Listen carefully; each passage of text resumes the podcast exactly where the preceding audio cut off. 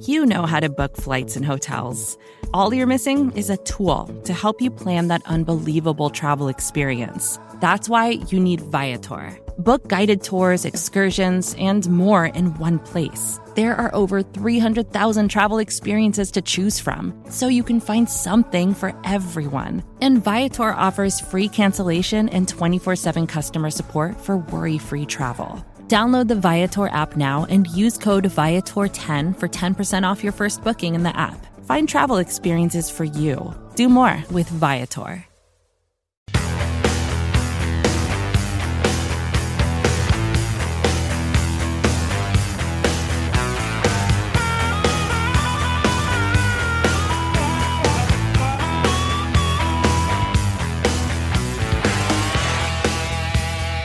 Welcome to Bears Over Beers. I'm Jeff Berckes, a writer for Windy City Gridiron, and I'm joined, as always, by EJ Snyder. EJ, holidays are upon us. The Bears season is almost ending. How are you doing tonight? I am fine. We get to talk about what's left. there's there's a lot that's not here. Uh, you know, it's kind of like when you go shopping a little bit too late for the presents and you and you get to the store, it's a little bit picked over. That's that's sort of the Bears roster right now. The options are not great at certain positions. The uh it wouldn't wouldn't be your first choice for what you'd buy. Um, but there's stuff and you got to make a decision because there there are gifts to be given. So we'll we'll talk about the roster a little bit and uh while we're doing that, I will enjoy a holiday ale. My fine wife was lovely enough to get me uh, one of my holiday favorites, Deschutes Brewing from right down in Oregon, uh, Jubelale, which is their holiday ale, um, six seven by volume. Uh, says cozy up to the fireside with this festive winter ale full of spice notes, robust malt character, which is what I like about it, toffee, and dusted cocoa an original since 1988, um, which takes me back a little bit because I think the first one I had was in probably 91, 93, maybe 93, probably. Uh, but that's what I've got. What do you got? How are you feeling? Uh, I'm feeling good. I've got this bottle that I've really enjoyed, and I thought I better bring this on before I finish it. So, oh, yes, this is uh, 1792 oh, yeah. bottled in bond. It's very difficult to find. The you can get the 1792, the basic small batch, uh, pretty much anywhere, and it's a it's a very solid offering for for cheap. Um, so it's it's worth your time if that's if you haven't tried this this particular brand yet. I'd encourage you to. Mm-hmm. Branch out. That's, that's a really good cork. Let me do it's that. a good. Let me do that again for you. Yeah. So, um, oh. here's the thing all of their variations are very difficult to find now i believe actually when we were out searching mm-hmm. uh, this was one that we saw which was a uh, we saw the Full Proof which i would be very interested in having just not enough to ship it back to myself from from Oregon, uh, from washington but this was a, a find a couple years ago um, at a raffle and i kind of kept it unopened for a while and i kept kind of thinking about it thinking about it and then i recently opened it and it's a incredibly nice pour it's it just you know for me it's a it's a drink straight. Don't need to do anything with it. Hundred proof, bottled in bond. For those of you that don't know, basically it's always it's going to be hundred proof. It's a, it's basically a government contract. So fifty percent alcohol, hundred proof. Um, so to me, that's not very proofy. Like that's not like oh that's going to be too hot. Uh, and so you actually find a lot of nice drinkable bourbons for in the bottled in bond category, and they're kind of fun. So if you find them, they're usually a uh, pretty pretty good deal. And uh, this particular, if you find it, you should buy it because it's uh, it's tough to find, and um, it's it's pretty delicious. So uh, seventeen ninety two. Yeah, it's uh, we did see three variations of it at the store we stopped by in Tacoma, which I was by just last night. I didn't go by the store, but I was shopping for Christmas gifts just down the street, and uh, we were having uh, Brett and I were having this conversation about proof, uh, not necessarily bourbons, but just all alcohols, and how sometimes 90 tastes like 120, and mm-hmm. sometimes 110 tastes like 85.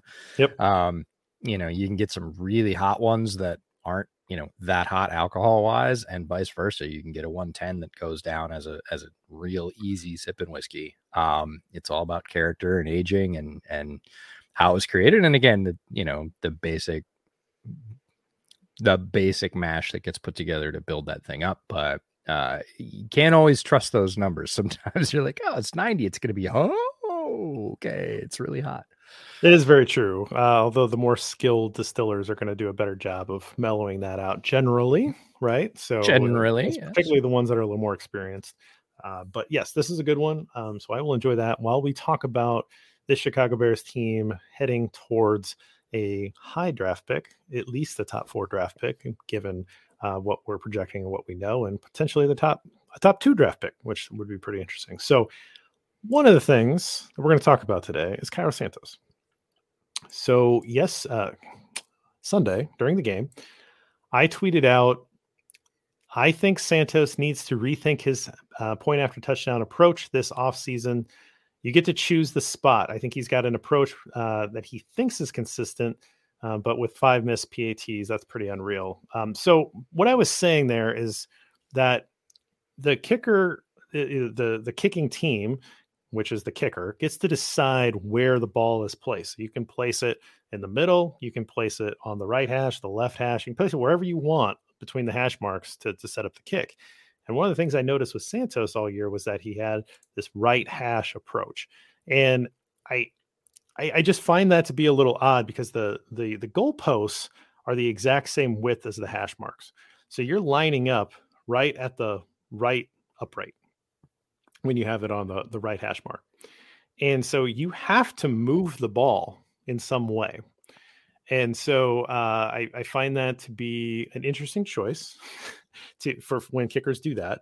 Uh, and why wouldn't you just line up in the middle? Maybe at some point we'll try to uh, bring on an, a, a, kicker that has you know a lot of experience uh, in terms of making those decisions and what they're doing. But what I did, EJ, is that I went through and I watched all of Cairo Santos's PAT attempts, not his field goal attempts, just the point after touchdowns. And then I created a visual. Nice. Because that's what I do. I, you know, let me be the first to say I'm pretty sure you're the only one. You've got the lock on this market because somebody out there, a few people, might have gone through and looked at his field goal attempts because that's, you know, look, that's a little sexier. I don't believe anybody else has gone through, maybe not even on the Bears staff, and looked at all of his PATs. Maybe not even the special teams coach, um, who is Richard Hightower, by the way. But uh, mm, I think I think you've cornered the market here.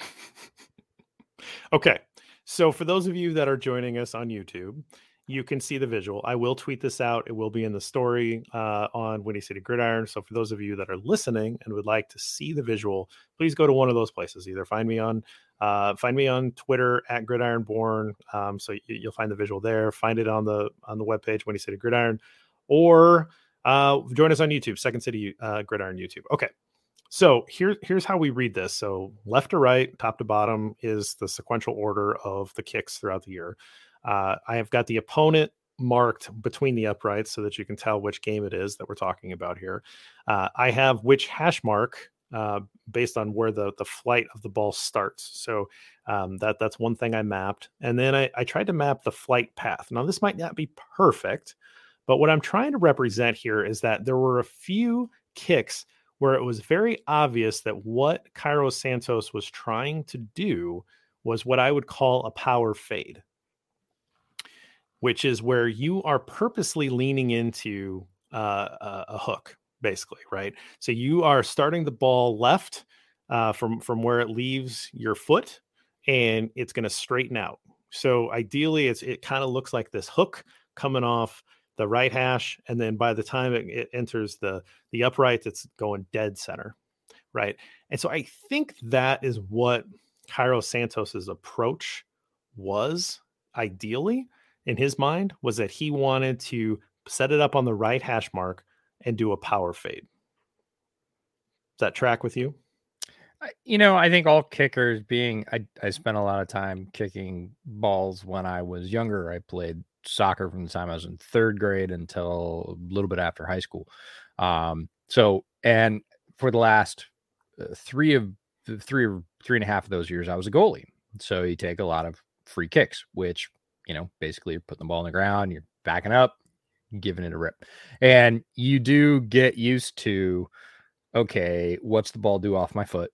What do I want to do with it? How am I going to start it? You know, is this going to be a low line drive? Is this going to be a higher kick? Do I need it? You know, all that stuff. And just like a golfer, many of us have played golf at some time or another, you get used to your swing and it's the swing of your leg in this case but it is it's your swing and what the ball does when you swing and then you adjust to that right so if he knows that when he really drives the ball it tends to tail to the right yeah he's going to want to start it eh, a little bit let you know a little bit inside the left the left upright and let it tail into the middle um if that's his approach, that's cool. But kicking's pretty dynamic, as you're going to tell us. Uh, there are a lot of factors to that in terms of wind and you know blocking and you know big guys getting their hands up and everything else. But I, I would say it sounds reasonable as an approach to say, hey, in an ideal situation, all things being the same, I want to start over here on this hash. I want to aim for that opposite upright, and I want to let the ball fade back into the middle because when I really when I really rip one, that's where it goes. Yeah. So when I when I started looking at this, when I laid out the the information, again, you might you might go back and view these. I doubt anybody's going to do that. You might go back and view these and say, I don't really agree with your flight path. That actually, you know, you have it drawn as a straight line, and I think he tried to do a power fade there, something like that. This is the best I can do with TV angle, and you know, they they generally don't want to show the extra point, particularly if it's made right, They're not really showing it. They just got it's quick. There was one where I mean, I could barely see it because uh, they they cut it. they they were doing a replay, then they cut in, and it's like okay, right. So there there's a point where it, it looks like the power fade is gone, and he's just kicking it. He's just angling it in. There's just more of an angle that, that happens around the Texans game where you lose that power fade, and and he can, he starts to just kind of angle it in. By the way, he missed two two kicks in that first game uh, against against San Francisco. The and and I think a lot of people said, well, it was just crappy weather. It is what it is. And I just find it interesting that the first one he missed, he just pushes right. And then the second one he misses, he pushes it way left, right? So it's there's almost like this like overcompensation because he missed the first one. So he's in his head a little bit, right? Anyway, let's go back to the where it seems like he's more kicking straight on. So he's on the he's so maybe he's changed his approach once already. He's on the right hash, staying on the right hash, but now he's just it's just an angle kick in. And that works for him for most of the year. He doesn't miss another one until the Lions game, and it's the last kick in the Lions game. And I somebody said, I think it was Taylor said, I think that one might have been tipped. And when I had watched, I didn't. I watched them all pretty quick. I was trying to map them all out. Um, I didn't see a tip. It was a pretty bad miss, so it could have been, but I didn't see anybody celebrating it as a tip which is usually a dead giveaway, right? The guy, I mean, yep. if as a defensive lineman or an offensive lineman trying to trying to block a kick, if I get a hand on it, everyone is going to know. Absolutely, everybody is going to know that I was the guy that influenced that kick, right? And I didn't see that. Uh, that doesn't mean it didn't happen. I just I didn't see that, right? So that miss was weird. It was way off. Looked like a to me, it looked like a miss hit, but again, it could have been tipped or just it looked like a goofy ball. And then you go to the Packers game, uh, uh, all the way to the Packers game for the next miss. It's uh, the second touchdown. And he just, again, he does this where he pushes it to the right, like the first miss PAT of the year. And then, similar to the follow up, which was in the same game the first time, it was now the first kick of the Eagles game was the follow up to that last miss. He he misses it to the other side. Uh, this one looked like a power fade that never faded. Right, it just hooked. So those are the five misses. Um, and I, you know, two of them are to the right, three of them to the left. Two of them I kind of think feel like power fades that didn't fade. Um, one of them just straight, straight to the left. Maybe you have a different interpretation if you watch it. And that's when I tweeted out like he needs to change his approach in the offseason. Now, I don't think Cairo Santos follows me on Twitter. He might, right? He could have you a burner. Know. You never yeah. know. He could have a burner yeah, he may have looked at his Twitter account at halftime and said, you know what? Just right. I do need to think about changing my approach. So he goes out at halftime because kickers don't need to be in at halftime. They just, they really don't. Uh, Robbie Gould famously just like kind of stays out and does a little kicking routine during the halftime show. He just dances around people and, and, and kicks, you know, just whatever. It, it doesn't matter.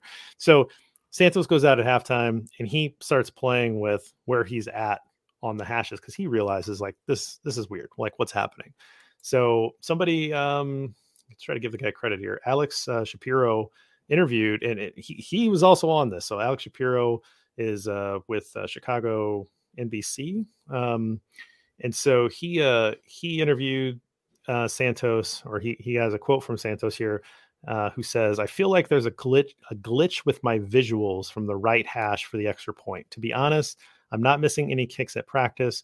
So technique wise, I don't feel like it's that.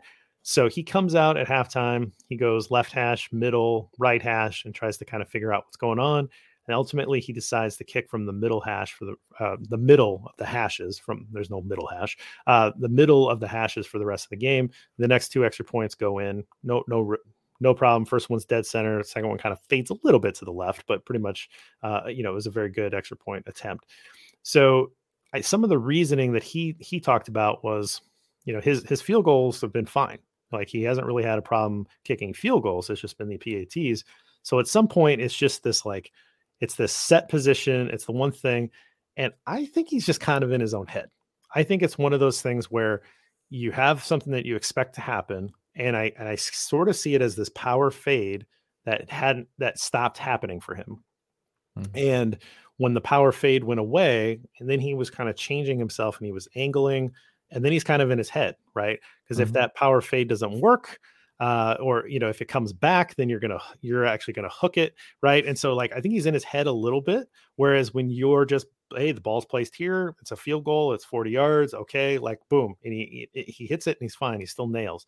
But when it's a PAT, it's like a free throw, right? You lose the the muscle memory of a free throw. Yeah. Like you're all these things because it's the, that's the stripe, that's the line, right? And so I think he's in his head here.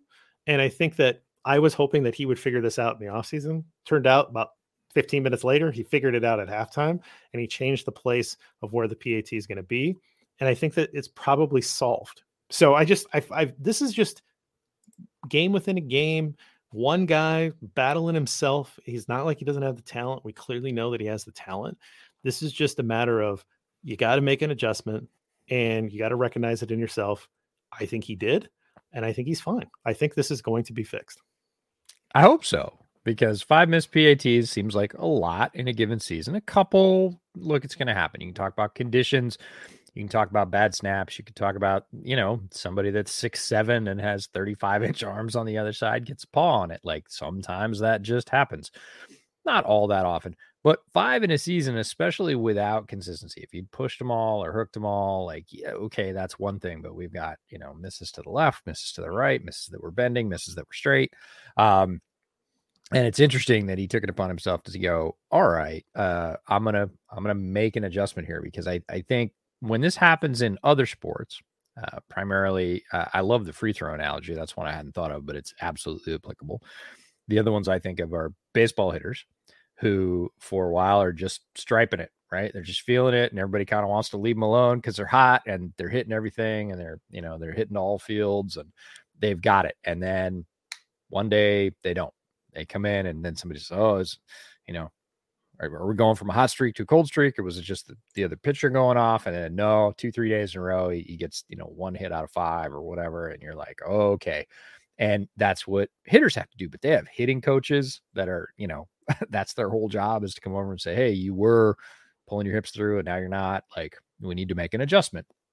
And golfers, same way. Golfers hitting it straight, long, and all of a sudden they start putting it in the rough. They start spraying it around. They start doing exactly what you're talking about of making the adjustment of, hey, I was I was pulling it and landing it in the middle of the fairway, and now I can't pull it anymore. It's just going dead straight. So now now what do I do? Do I turn my feet? Do I do I come through the ball a little hotter? Like whatever. And they have swing coaches that they go to the driving range and hit a couple hundred balls and try and figure out, okay, what adjustment are we going to make? Kickers, I feel like a lot of people are just like, hey man, it's kicker. Like he makes it or he doesn't. I know it's more, there's more involved in that, but it would be fascinating to me uh, since we're going down this road to kind of do like, you know, we're just trying to get sensors in the balls so that we can understand what a first down really is or a touchdown really is. It'd be fascinating to have sensors in the ball, sensors in the cleats. And if you really want to go, you know, full bag on this, like the whole motion capture thing and see, like, is his plant foot ahead of where it was the last three times? Does that cause him to push it? Right. We don't, we don't sort of get all that. And I don't think we're going to go into like swing analysis of golfers with super slow mo and, and tight angles. Um, but it is fascinating to see that he did change his approach because five feels like a lot and it does seem to have worked. And we've got a few games left to kind of play out the string here and see if it holds, see if he keeps kicking for the middle, see if they keep going through. Um, and then, yeah, I'm with you. I hope it's fixed because it should be free points. I realize they moved the PAT back a few years ago and it's a harder kick than it used to be, but it's still pretty automatic when guys are, you know, two thirds of their kicks are going in from 50 yards. Uh, PAT distance should should be an extra point. Like should just be a free extra point.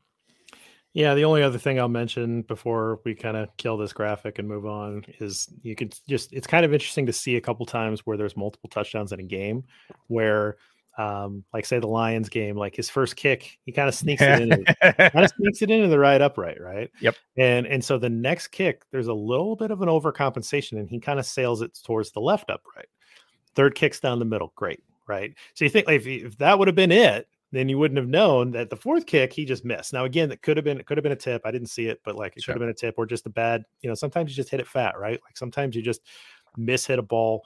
Um, so, you know, things like that happen. But there's a couple of uh of patterns in here where there's a little bit of like compensation from the last time, and I think that a lot of that's maybe unconscious or a lot of that's like okay, like that wasn't quite right. I need to make sure I'm hitting this just like a you know one percentage this way and then you know sometimes that's an overcompensation. So um you know someone like me who has never had a consistent golf swing um i like to me it's like yeah like i did I, something and it did something. I'm no, spraying I, that ball everywhere right? Like yeah. i mean I'm, I'm i'm terrible.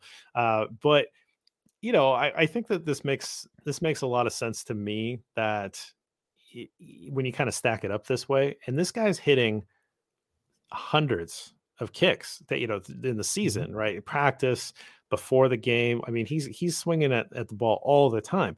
We're only taking this very small percentage of his universe, the ones that count, um, and and trying to look at this. But and if he's trying to collaborate all of the time, mm-hmm. and of course, like you said, there's field conditions, there's uh, there's wind factor, there's all these things that happen. You know, there's a guy rushing, right? You, oh, hey, this guy's really good on this side. Maybe maybe you do want to try the power fade here because you know they put their rusher here who, who gets up pretty high. I don't know all those things, right? I I, I didn't kick. Uh, you know, I played soccer, you know, and I, I could tell you mm-hmm. about kicking the ball and everything, but like I, I can't tell you about kicking PATs or, or extra points or, uh, or or field goals. I mean, um, because I never had to do that, right? We had, we had we had guys that did that. I had to block, right?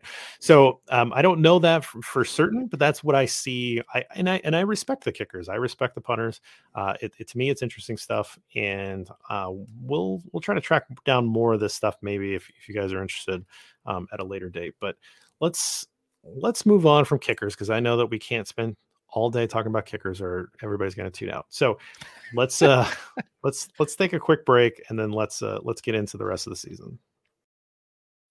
When you need mealtime inspiration, it's worth shopping Kroger, where you'll find over 30,000 mouthwatering choices that excite your inner foodie. And no matter what tasty choice you make, you'll enjoy our everyday low prices, plus extra ways to save, like digital coupons worth over $600 each week. You can also save up to $1 off per gallon at the pump with fuel points. More savings and more inspiring flavors make shopping Kroger worth it every time. Kroger, fresh for everyone. Fuel restrictions apply.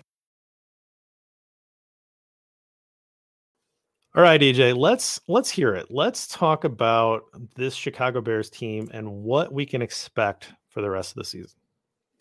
Yeah, and what's left, I think, is really the the question. And you know, there are a few games left. That's the the slate that they don't have any control over. They're going to play the teams they're going to play. They have you know this many games before the end of the season. Okay, cool uh, they don't really have control over all the people that are hurt. And that is a major factor at this point in the season for a lot of teams. Bears are not exempt. Uh, the offensive line has been kind of wrecked again. Teven got downgraded today. He got carted off on Sunday. Nah, it doesn't look like he's probably going to play this week, but that's not for sure yet. We're recording this midweek.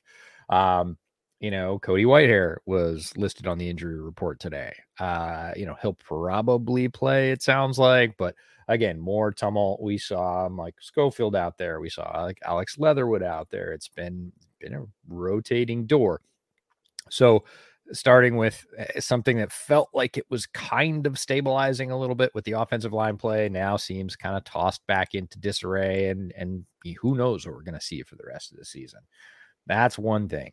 Um, we know we're going to see Justin Fields. Like Justin Fields is they're they're not going to pull him. If they were going to pull him, they would have at this point. Like if if they had seen all they needed to see and I don't know, they didn't want to sell any more tickets or they just wanted to protect him, he would be on the sidelines because he got up gimpy a couple of times on Sunday. And that should make everybody, quite frankly, at this point, league wide because Justin is becoming a league factor. He is becoming a much must watch quarterback. He is must see TV. You want to protect that guy at all costs. And these games are essentially meaningless. You got three wins so far this year. You might stack one more, maybe, maybe. Um, there's no reason to have him out there risking injury. And I don't think there's any uncertainty about the fact that he's the guy at this point. Like he's the guy. That's it. That's over. Discussion proven. He's the guy. Right. But they're not going to sit him because why ever? They want him to get more reps. Uh, who knows? They have more things. Yeah. I mean, he's it. He's why? he's the why? offense yeah. right now. Yeah. Why sit him? Uh, just to protect him from injury because he's getting beat up out there. Yeah, but and people don't do that. I, right? I understand that. They don't want to keep the mileage off him, and I get that. But they're not gonna. If they were gonna, they would have already. So we're gonna see Justin on offense. We're gonna see him continue to do the things he's done. It's not a fluke. He's done it week after week against the best defenses in the NFL. He's gonna continue to do that. The offensive line, mm, we're gonna see guys that are healthy. They're gonna get out there. We're gonna see David Montgomery. He's been banging away out there. He's very effective. Khalil Herbert is coming back in the running back room. We'll see what he's got or gets in before the end of the year. They just activated him off IR. The wide receiver corps. Okay, if this is if this is our Festivus, this is the airing of the grievances. and my my grievance for for Ryan Poles was in general going to be sloth. And sloth was we're just waiting for next year. We got 125 million dollars. We'll just we'll just we'll get to next year and we'll be fine. And I'm like, no, use these games. And I've talked about that on this podcast as a lab, right? Nobody's looking anymore. Nobody cares about the Bears. And you've got live NFL football games. Put guys out there, see how they respond, see if they might be a piece for next year. Grab guys off practice squads, do whatever you can. And I was going to say, generally, sloth was going to be my grievance. But then just yesterday, uh, Ryan Poles signed two pass rushers. Um, and you know, guys that might work into the rotation next year, guys that might figure into what the Bears are going to do next year. Uh, and that's a good thing. He should be doing more of that, but he hasn't done any of that with the wide receiver room. And look, Chase Claypool was questionable. Um, St. Brown is still in concussion protocol. That leaves Velus and, you know, the ghost of Byron Pringle, who did score a touchdown finally, which is awesome. Um, and N'Keal Harry. Nsimba Webster? Uh, no. Okay. No, I'm not. Like this is a this is a. I don't room... think Nsimba Webster knew that he was going to be getting targets. I, I don't. He got up from that first catch and he was like, uh, what do I do? What do I do with my hands? Yeah, what do I do? What do you do with your hands after you get it? Like he's just like looking around, like, do I come off the field now? Yeah. Do, do you do want me? the ball? Uh, do I get to stay out, coach? Yeah. No, what this is the now? this is exactly. I'm glad you brought it up because that's the exact flavor of this wide receiver room, which is a bunch of guys. You know, Dante Pettis has provided some nice moments. He's out there, he's healthy as sort of the third receiver. Um, but that's what he is. He's nice moments. And N'Keal Harry is an absolute zero. Um, uh, your co-host Ross Reed posted that they traded a seventh for him, and that feels like too much. Uh, I would agree. He's he's been a complete zero. I hoped that he would be more. Nope, not a thing. Um, so on offense, eh, you know, we know I think Cole Kmet is also a little bit like Justin Fields, but not the same talent level. We know what he is. We know what he can do. He's done a bunch of that this year. There's, I don't know if there's a lot for him to prove or or grow into in these last three games. However, there are some other tight ends on the roster, especially on the practice squad, who are young guys who are athletic, who also some other guys that are a little bit more like Cole Kmet that block a little bit better. I just want to see them. Like, I don't yeah. care if you sit Cole Kmet.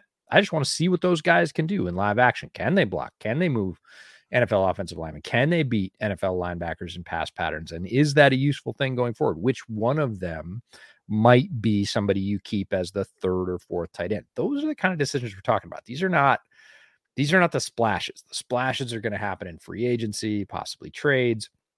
You're talking about guys in the bottom 10 of the 53 who are going to support on special teams, who can be uh, a, maybe a gadget player for a couple of packages of, hey, we've got this one where we really need the tight end to rip the seam.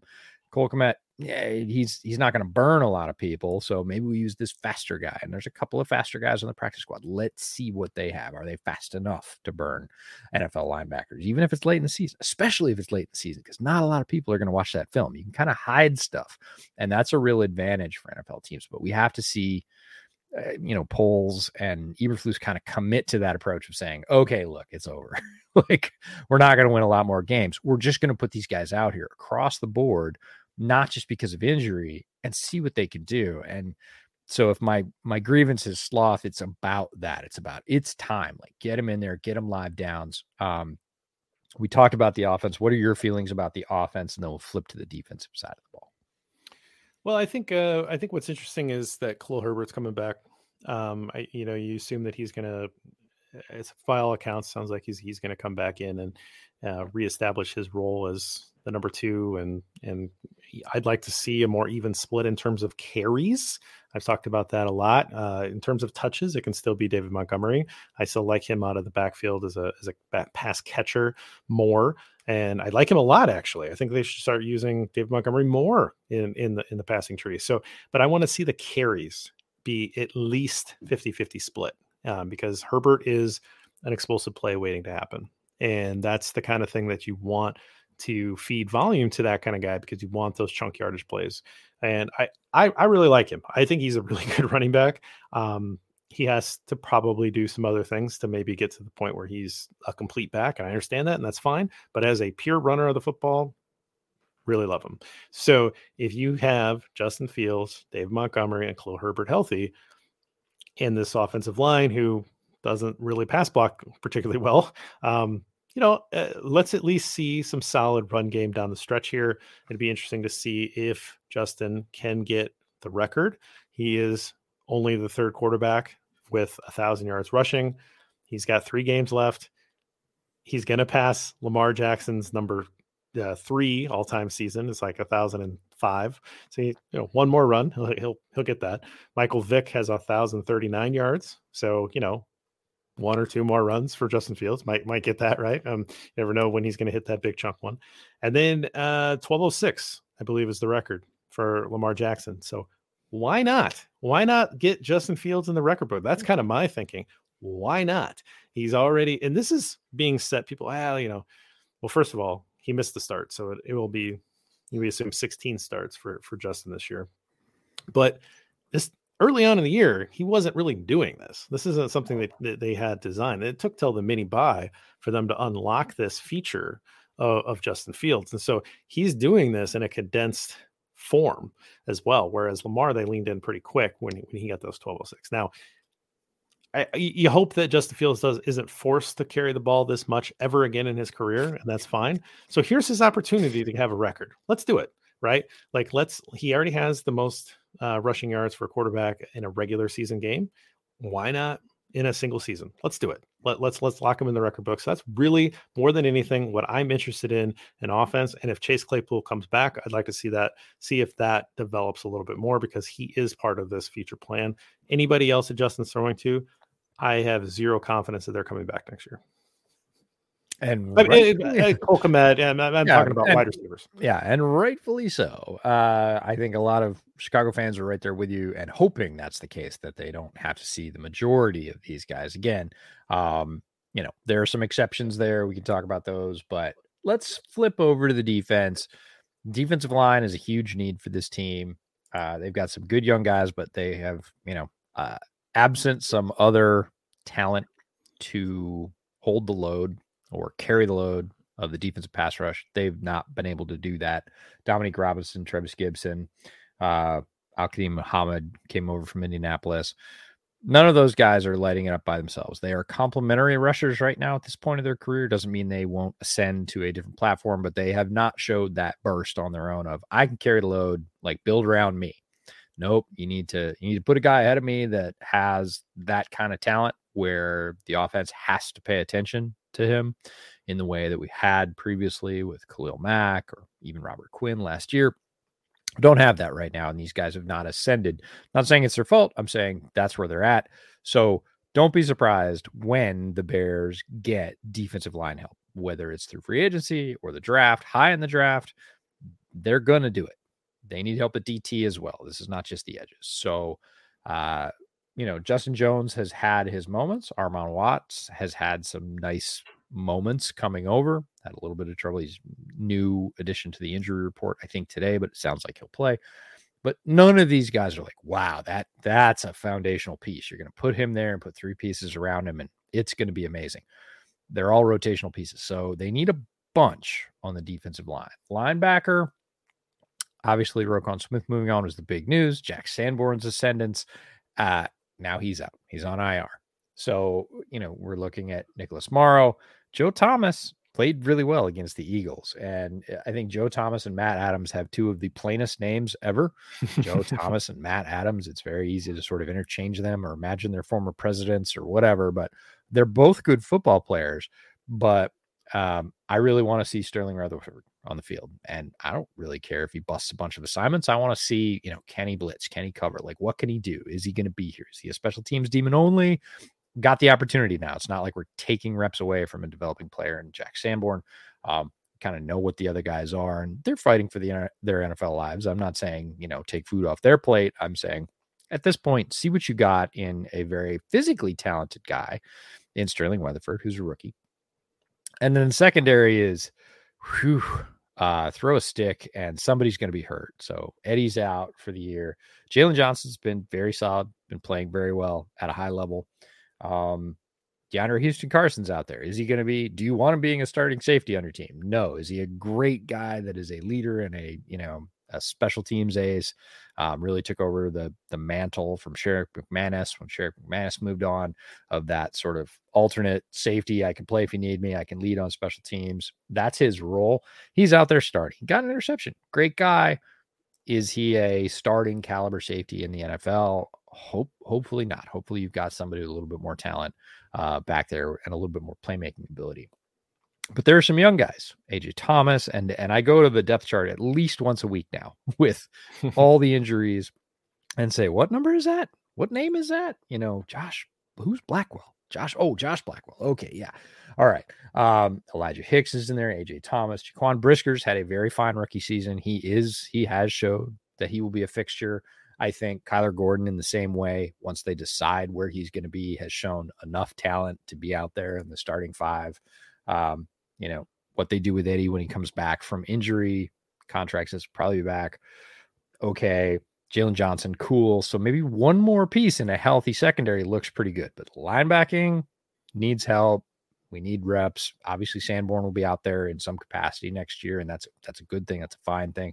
And with more help in front of him on the defensive line, that's cool. So the guys I referenced earlier, Terrell Lewis, who's a guy we saw at the 2020 Senior Bowl, guy from Alabama, spent some time with the Rams, uh, had some trouble with injury at Alabama, and again with the Rams, but has shown talent, has shown ability. And again, as a rotational rusher, he's not that preeminent alpha piece. He's not likely going to come in and be that attention getter on the defensive line, but he could be in rotation and a very talented one at that with guys like Trevis Gibson and Dominic Robinson. And the other one is just a pure flyer. And I love this. This is a dart shot. This is a guy I saw at Cal the year before he came out. His name's Kuony Deng, and he is uh, very much um, Eh, in the mold of the larger, longer, rangier linebackers that the Bears seem to have taken a shine to. He's got extremely long arms. He's really tall. He had a very good second to last season at Cal. And then his final season at Cal, he got hurt very early on, did nothing, and went into the draft with absolutely no fanfare, went undrafted. Um, and just kind of got forgotten. And it happens. It's a it's a happenstance of timing, of injury, of anything else. And he's kicked around. He's been picked up by several practice squads, but I, this is a pure like, hey, yeah, throw a chip in there, see what you get. Like maybe he's healthy now. Maybe we can use that. I think it's like 35 and a half inch wingspan. He's like six six, like 240. Um, maybe we can get creative with a wild card like that off the edge. Maybe he can bring us something. And it's these are low risk moves that you need to take a ton of because people are like, well, what if he doesn't work out? Well, he's probably not going to work out. That's what the stats say. But if you do six of these moves and you get one guy that's a contributor as the fifth guy in the rotation that makes the 53, whether it's a fifth wide receiver that turns into a punt returner or a fifth defensive end that can come in and give you, you know, two or three sacks a year as a rotational guy and bring some fire and brimstone, add some add some pressure. Like that's a victory because you got them for nothing. You're just trolling through what other people haven't been able to make work. And Ryan Poles and his staff should be doing that every day because this roster is not good enough to stand pat on. So that's that's my hope.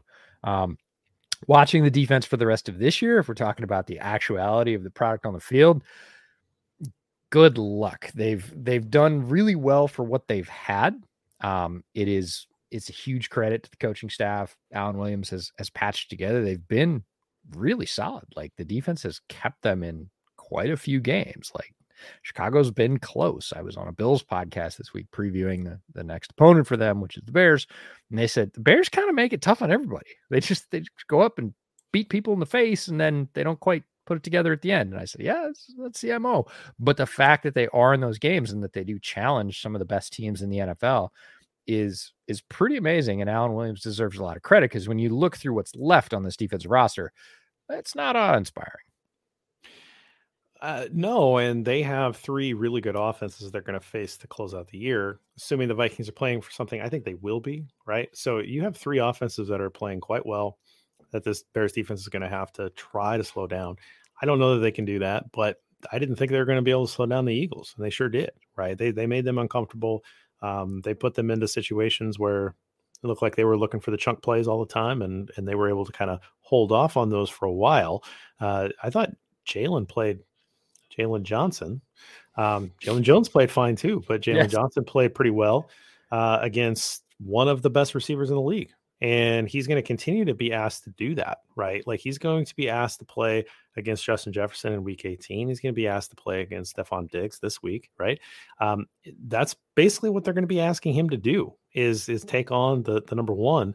And I really liked the back and forth um, between Jaylon and and uh, AJ mm-hmm. Brown, and then afterwards on Twitter, kind of gave, "Hey man, great battle, I love that." Like you know, and and people are like, there was a ton of people that were like, "This is really cool. I love seeing this. Good for you for for you know being like collegial with each other Open about it yeah and and then you know some people were like uh what are you talking about you know you got you got burnt and it's like dude he played against aj brown and it yeah. was like five catches out of 11 targets or something like that when when he was in coverage one of them was for a big gainer and that that's it. Like I mean, a lot of the, the five the four out of 10 and it was like only two first downs on on those those other four catches.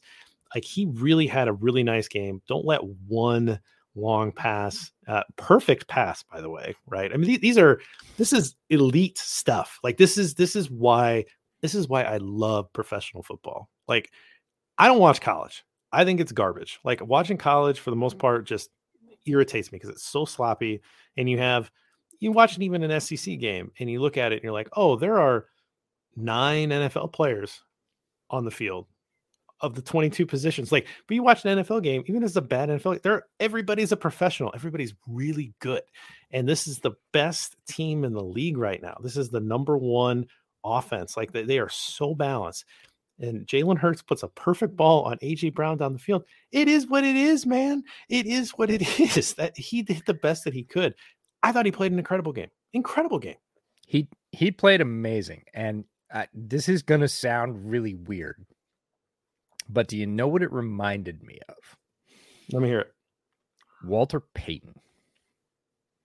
Okay, explain. Yeah, you're like that does sound weird.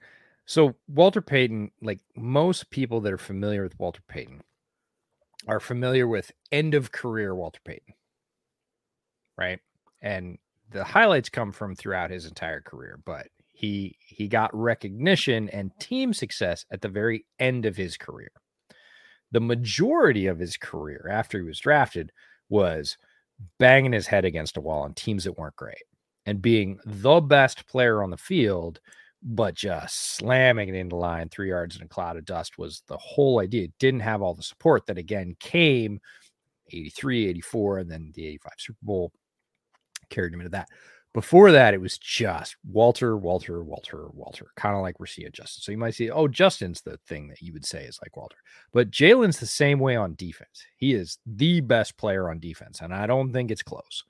And he is not getting a lot of uh, heraldry. He's not getting a lot of people talking about him, but he is going out there every week and playing really hard, just like Walter did, and doing really well against some of the top players. And the, and those players are in turn, you know, game recognizes game, turning around and saying, "Man, that was."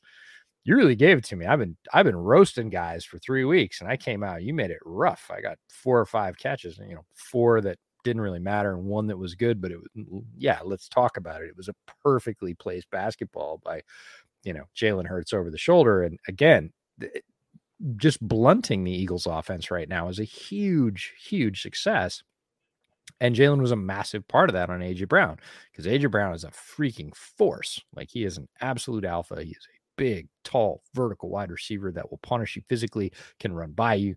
And Jaylon went toe to toe for the whole day, gave up very little and it's again that sort of Herculean effort on a on a losing team that you know you're just not going to get a lot of attention for. And I feel like that's sort of the way Jaylon's playing right now is, hey, I'll do my job as the best guy out here. I'm the best guy out here.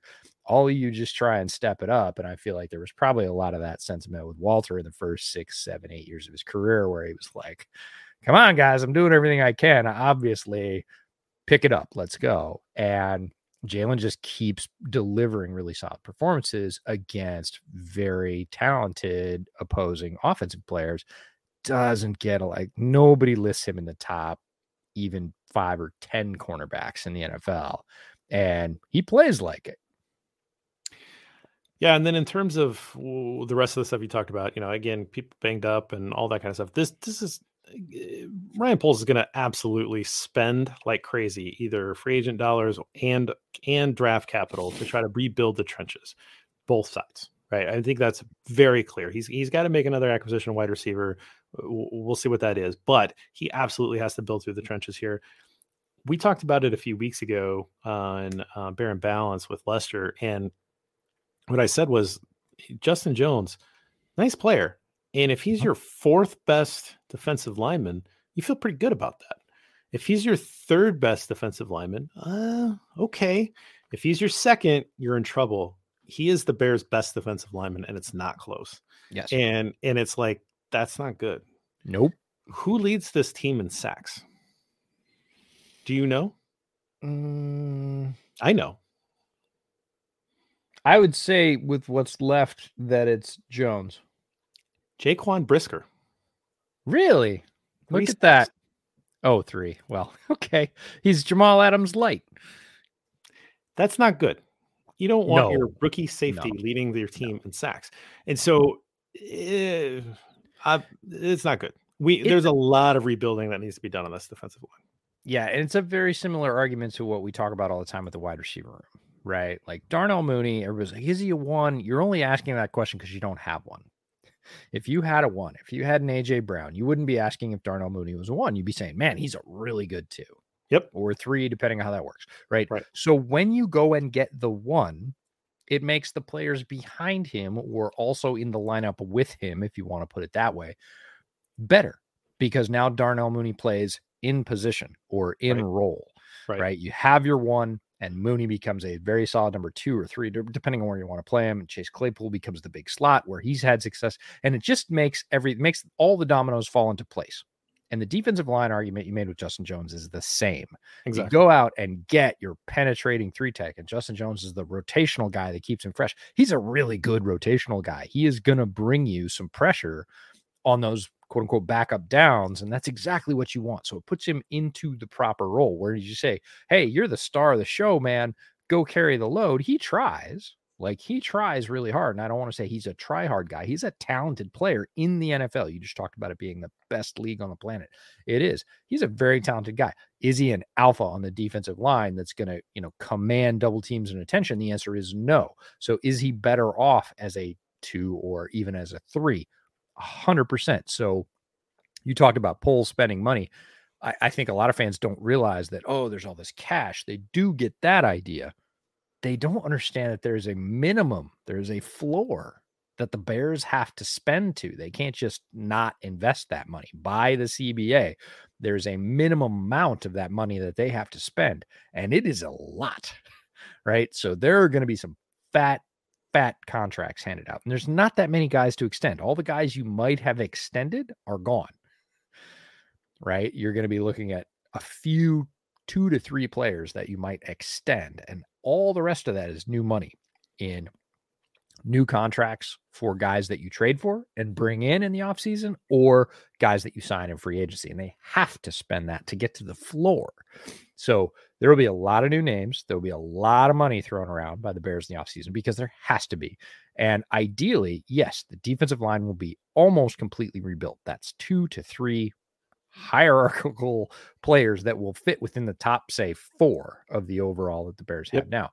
And that's a lot of movement. And you could see similar movement on the offensive line. You could see three new high priced offensive linemen, whether it's highly picked in the draft or whether it's one highly picked in the draft and, and two free agent additions. Um, it just sort of depends on how the market falls, but everybody knows a couple of things. The Bears have a shitload of money that they have to spend. All the agents know it. All the players know it. And they have a quarterback. Mm-hmm.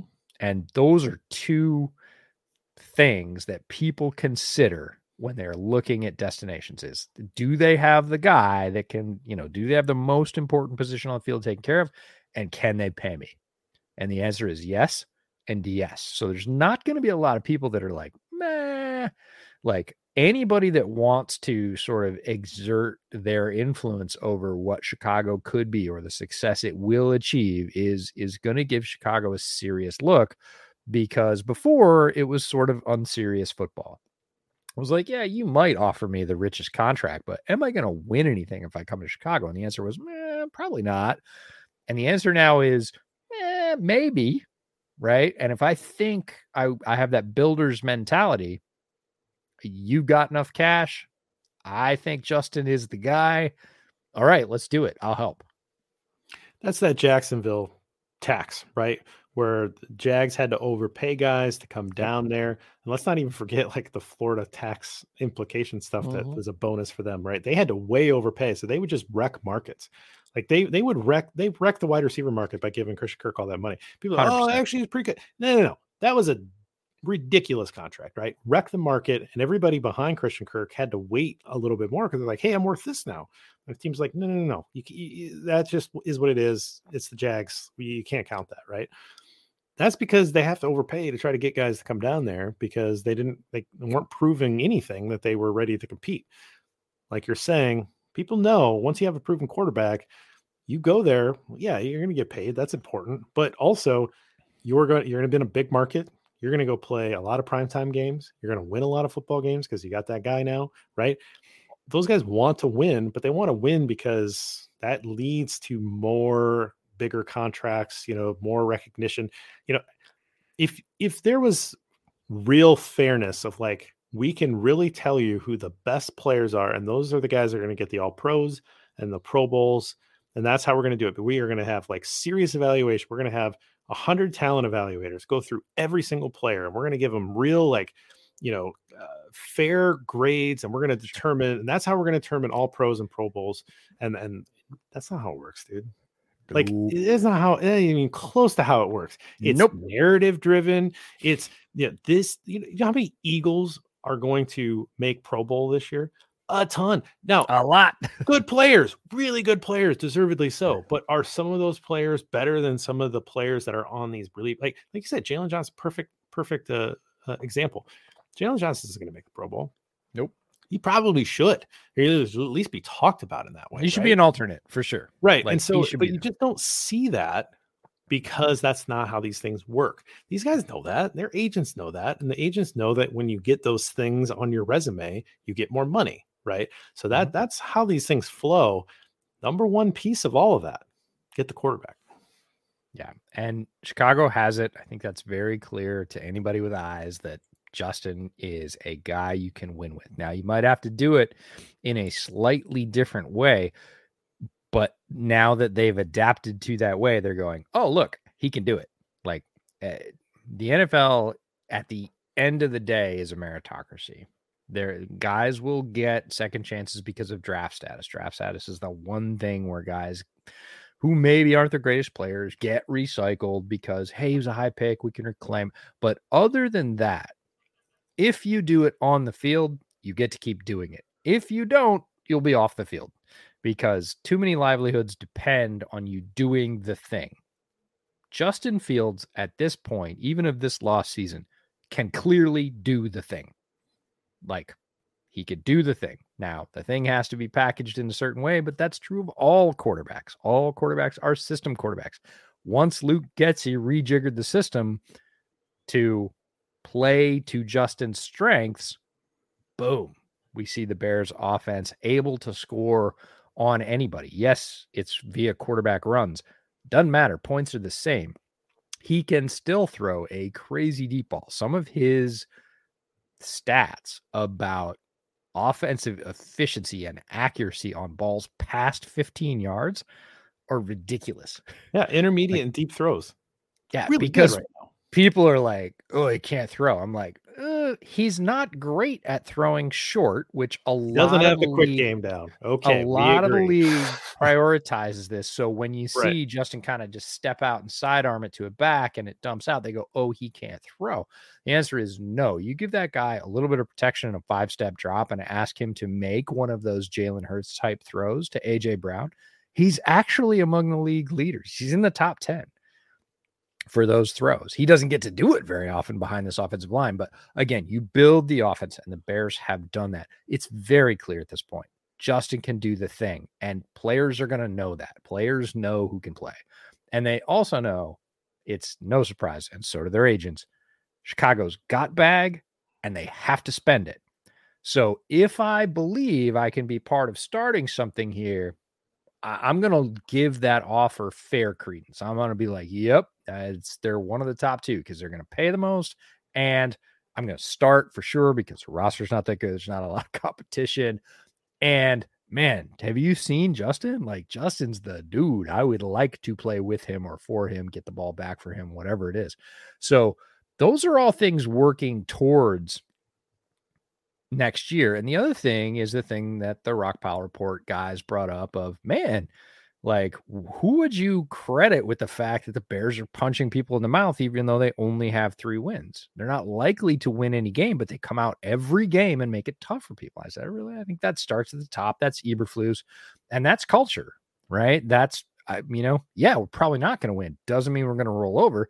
And if we do all these things, we might. So let's go try if you have those three things, like you're set up pretty well for the next year. Now, they have to do it all right. They have to make good picks with the draft picks they have. They have to make smart free agent contracts and walk away from ones that aren't smart. They have to do all that stuff. If they do, they've got the guy, they've got the culture. You add some weapons on both sides of the ball. Let's go. Excellent place to end it. Here, here. Let's talk about the drinks. Mm. 1792 bottled in bond. If you find it, yeah. get it. 1792 get it. Full Proof. If you see it, pick it up. Right. 1792. Anything. I, I think the small batch is fine, but anything beyond that is really tough to find. So if you see it on the shelf and you like bourbon, grab it. How was your Jubelale? Uh, Jubelale, great stuff. Um, every year. Uh, it is one of the more drinkable Christmas beers. A lot of times, Christmas beers come out and they're seven and a half, eight one. They're like super heavy double stout, right? And you can have like, well, I don't know about you, but I can have like one of those, and then I'm like, ah, something a little lighter would be better, like five six percent, little, little clearer, maybe a red ale, something like that. No, uh, for a very dark, toasty, chocolatey sort of wonderful winter ale. I don't get the spices so much, which I actually like because when things say with spices, especially on beer, I'm like, mm, not that is so the scouting report on you. Yeah, you are don't don't don't like the spice. So they say spices on the label, but you don't taste very many of them. Only six seven. Uh, I realize that maybe you know double your favorite beer if you live in Colorado, but um, drinkable holiday beer. It's nice. Uh, it is one I'll pick up. I really appreciate Deschutes. Uh, really good brewery. They make you know Mirror Pond and Obsidian, all kinds of great other beers. But Jubelale, you, you always know it's Christmas, right? You always know it's a holiday season when you go to Costco or wherever and and oh, oh Jubelale's out or you know you see Slayer from Ninkasi right after Thanksgiving and you're like yeah all right it's Christmas so a couple of my favorites Jubelale and Slayer but good good good stuff that's my first Jubelale of the year and I'm happy to have shared it with you. Well, good stuff. Well, enjoy the holidays, EJ. Enjoy the holidays, all of you listening. Really appreciate you sticking with us for this season. We know that this has not been the easiest season, but I think it's kind of fun. I know I keep saying that kind of stuff, but uh, it's kind of fun to watch this team grow and build around Justin Fields and see that maturation. That's been a lot of fun this year. And then seeing little pieces that we're going to see into the future and, and what that looks like. So hopefully you've enjoyed that. And um, thanks for sticking with me through the kicker talk too, because no, that's not for everybody, but I find this stuff kind of fascinating. I, I, I like all aspects of football, kicking and punting included, um, and so so that stuff's kind of cool as well. Uh, I am looking to just try to finish out the year before we start our off-season projects. I don't have anything crazy going on. Um, anything going on at bootleg? Yeah, it's winding up right now. I wish it was winding down. It just feels like, in terms of the calendar and everything else going on in life, it would be really nice if this was a lull. Instead, it's this weird title period where we're pushing really hard to get through the end of the season. We're keeping up with our uh, weekly podcast. The new one just dropped today, Wednesday, uh, for the week 15 recap. We'll, of course, be doing the live stream for Thursday night games as long as they continue. So we'll be on tomorrow night with the Jags and the Jets. Um, but we're already leaning into hey we got to get to the shrine bowl we got to make some reservations for vegas we got to talk about when we're going to start doing our draft podcasts and and all that stuff. So it's sort of double duty right now when you wish it was uh, maybe half duty. Uh, a lot of people are like hey i've got the week off between christmas and new year's what are you doing? And you're like uh like 16 things uh you know, coffee maybe? Um so it's uh you know i'm not going to complain it's the life i've chosen and it I, I do love it and it's a lot of fun but it, it's really busy right now until the season slacks off a little bit. Um, we will be intermingling the all-star games and then probably going right to the super bowl. Uh, i don't know that i'll be home in between those because it's like a it's like a 14 day stretch or a 12 13 day stretch or something like that. So um trying to get that all set up and then it really becomes just hey the regular season is over, the Super Bowl's over. Just back in the cave, grinding away, getting ready for the draft. Uh, we'll probably still have weekly podcasts during that point. Uh, but really setting up, we will be in Kansas City for the draft, so that's kind of on the horizon, lurking. Nice. Um, but for right now, it's just really, hey, how do we get this thing kicked off, uh, and how do we close the other thing out at the same time, and and do justice to both. Well, I will try to come down and see you in Kansas City since that is that'd be awesome. Three hours away from me, so I'll come down there. We'll do some barbecue. Um, oh yes, we'll uh, we will figure that out. I know it's going to be insane and all that kind of stuff. It'll be fun. I got a guy. I, I, got a guy. I got a guy. He knows. So the two guys that uh, the two offensive linemen that I texted you about on Sunday that I ended up watching the game beside in Buffalo Wild Wings uh, were both from Kansas, by the way. So one of them was Butler Community College, and the other one is a former offensive lineman at Hutchinson Community College, commonly known as Hutch, which is where Alvin Kamara went, and JPP, and a bunch of guys. So Kansas JUCO, rich and fertile ground. All right, there's, there's, a cow joke in there, but like we'll, we'll leave it at that. um, okay, so thanks everybody uh. for joining us. We'll be back next week uh, we'll we'll find another angle and we'll, uh, we'll we'll stick with you to close out the year. And uh, appreciate you joining us. Until next time, bear down. Take care.